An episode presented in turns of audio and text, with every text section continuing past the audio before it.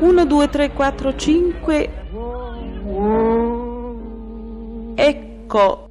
C'è una canzone, Ray Charles, che lei amerebbe cantare, una canzone eh, della quale forse oggi il mondo avrebbe bisogno. Mi?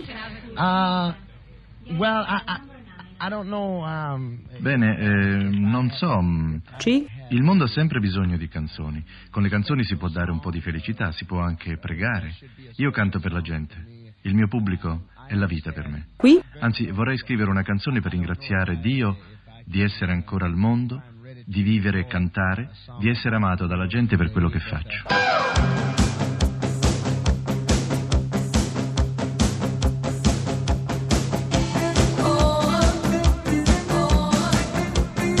Pezzi da 90.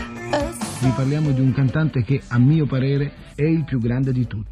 Viene dalla musica sacra dei Neri d'America, ma ha cantato tutto, reinventando tutti i modelli musicali della tradizione americana. Parlo di Ray Charles. C'era prima del rock, c'era durante e c'è ancora, malgrado un po' sfruttato dai suoi manager, talvolta appannato, ma sempre maestro per tutti coloro che sono saliti su un palcoscenico per cantare la musica dei giovani negli ultimi 25 anni. Non sempre capito anche da certi orecchianti critici anche un po' settari di casa nostra, Charles è invece stimato un artista assoluto ovunque. Ray Charles non può essere considerato un semplice pianista jazz, non può essere considerato solamente un cantante rock, un urlatore di gospel blues, un artista soul. Eh, si è mosso benissimo anche nel country and western, la musica dei bianchi del sud degli Stati Uniti. In realtà Ray Charles è talmente grande come musicista e come artista che è difficile dargli un'etichetta. Nel fondo della musica di Charles ci sono i dolori di un'infanzia povera, il sud, un bambino cieco. Una volta, quando ero ragazzo, racconta Ray Charles, ero con un amico e volevo attraversare una strada. Mi sembra di sentire una macchina che arriva, gli dissi. Una macchina? Sogni, è solo il vento. Misi un piede giù e un camion mi prese di striscio, mi buttò per terra. Continuò a correre. Sentii l'amico che rideva. Da allora non ho più chiesto a nessuno di aiutarmi.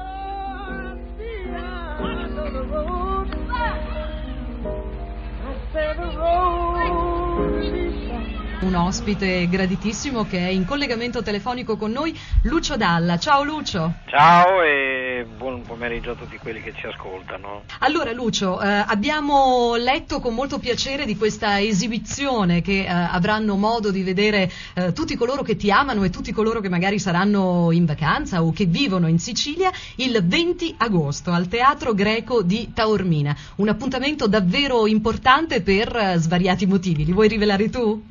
Casualità proprio della vita, io quella sera canterò insieme a quello che è stato il mio primo mito al momento che cominciai ho decisi di cominciare perché ancora non avevo il minimo di, di successo, di consenso a cantare.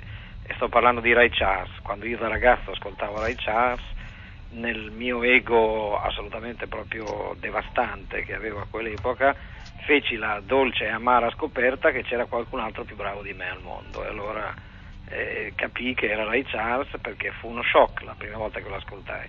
Lui sintetizzava tutto quello che io aspiravo e desideravo di avere io, eh, per cui ebbi una riduzione nei primissimi termini di me stesso, ma anche la soddisfazione di sentire questo grandissimo genio della musica, eh, non completamente capito se non diciamo per quella area così del, del, degli amanti della musica soul jazz e, e, in qualche modo non ancora sufficientemente conosciuto per tutto il potenziale creativo, artistico, culturale che rappresenta Ray Charles oggi. Credo che sia l'ultimo dei grandissimi eh, interpreti musicisti di una musica che non finirà mai di essere grandissima ma che oggi vive un momento di criptazione. Ray Charles è cieco, lo sanno tutti, è nero del sud degli Stati Uniti, da una famiglia che è stata investita dalla sfortuna praticamente alla radice da sempre. E pensate solamente che a quattro anni era già cieco per un glaucoma che i genitori non avevano potuto curare. Poi un fratello morì annegato, a dieci anni morì il padre, lo misero in una scuola per sordomuti.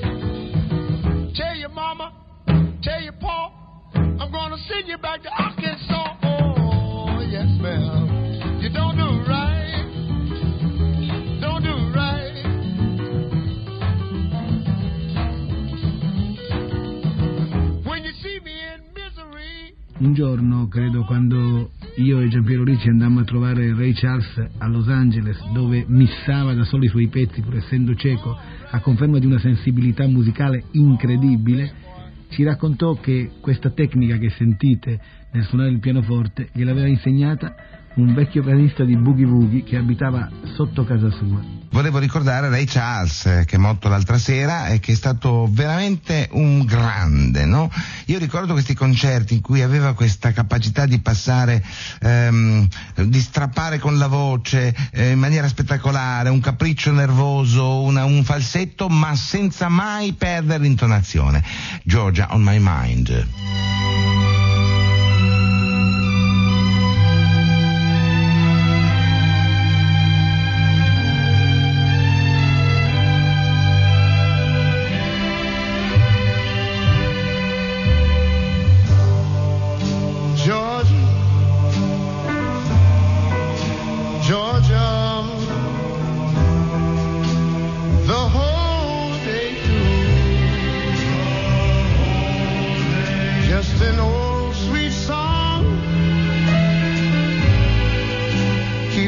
Georgia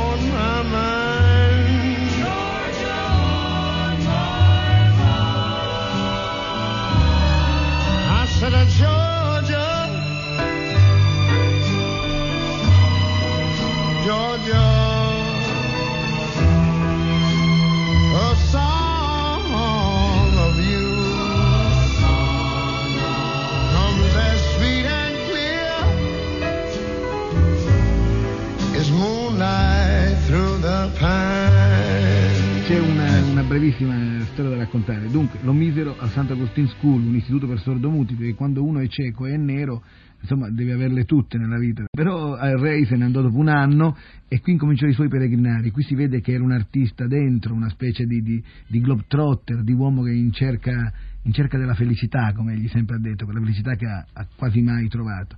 Eh, comunque eh, pare che la leggenda racconta che salì in un, in un bus e andò, andò cercando la musica, andò cercando la sua professione.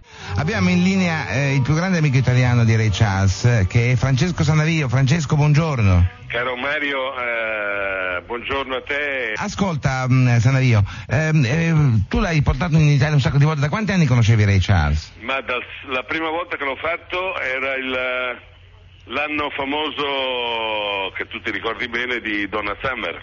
Esatto, è Donna Summer. Infatti, 77. 77. L'ultima volta l'ho visto a dicembre quando sono andato a Los Angeles. Sono andato a trovarlo tre volte, settembre, ottobre e novembre, no, dicembre. L'ultima volta ho parlato con lui tre settimane fa. Eh, tra l'altro io mi ricordo un concerto a Pavia, mi pare nell'89, dove fece, Esatto. fu bravissimo, c'era l'orchestra diretta da Salomon Burke, mi ricordo. Sì. E, e poi mi ricordo una sua affermazione che vorrei che tu mi spiegassi proprio del suo carattere. A un certo punto lui disse, all'indomani dell'arresto che subì a Boston nel 66, perché trovato in possesso di eroina, Ah sì, non- perché negli anni 70 lui aveva smesso con quelle sì, cose. aveva smesso, anche se aveva sempre un carattere molto imprevedibile, era uno sciupa femmine fra l'altro, eccetera, e aveva No, anche ne aveva una per paese. una per paese, beh insomma era... Compreso l'Italia, eh. Allora, diceva, ehm, disse una frase che mi colpì molto, disse non vedo, ma sento tutto sulla mia pelle come un turbine. E Ah, questo guarda, turbine mi guarda. passa sulla testa e mi avvolge come un lui- immenso dolore. Lui mi sentiva quando camminavo, diceva se sei arrivato, eh, mi, mi sentiva dall'odore.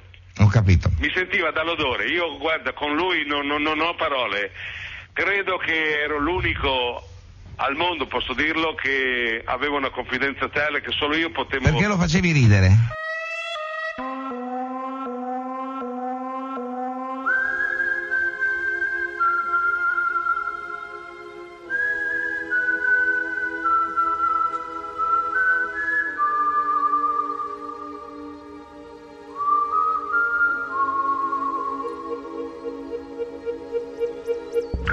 Capacità assolutamente sorprendente, forse mai ripetuta nella storia della canzone, di esprimere attraverso la voce un mondo di musica straordinario, anche con una semplice nota. Questo marchio stilistico che poi ha fatto la storia della canzone in qualche modo. Tutti in qualche modo i cantanti pop, soul, blues eh, dichiarano di discendere da lui, ma lui Sì. a quali fonti attingeva? Ma lui era nato, era un po' la sintesi della cultura afroamericana, della musica nera dei primi decenni del secolo. Da quel tipo di mondo lui è uscito con un passo ulteriore, leggermente discosto dal filone jazzistico, ma comunque imparentato. C'è un'idea di musica che scompare con lui? La sua morte è una di quelle, di quelle scomparse che stanno in qualche modo definendo la fine del secolo. Quali qualità scompare? Direi il, il genio interpretativo, che era un mondo di scoperte che veniva fatto in quegli anni, quindi in qualche modo oggi si va a ripetere qualcosa che è stato già detto eh, tanti anni fa, nel modo migliore. La canzone che Gino Castaldo ha nel cuore di Ray Charles? Forse consiglierei un pezzo minore, ma probabilmente una delle più belle che abbiamo mai inciso, che è Misery on My Heart. Pezzi da 90. Pezzi da 90.rai.it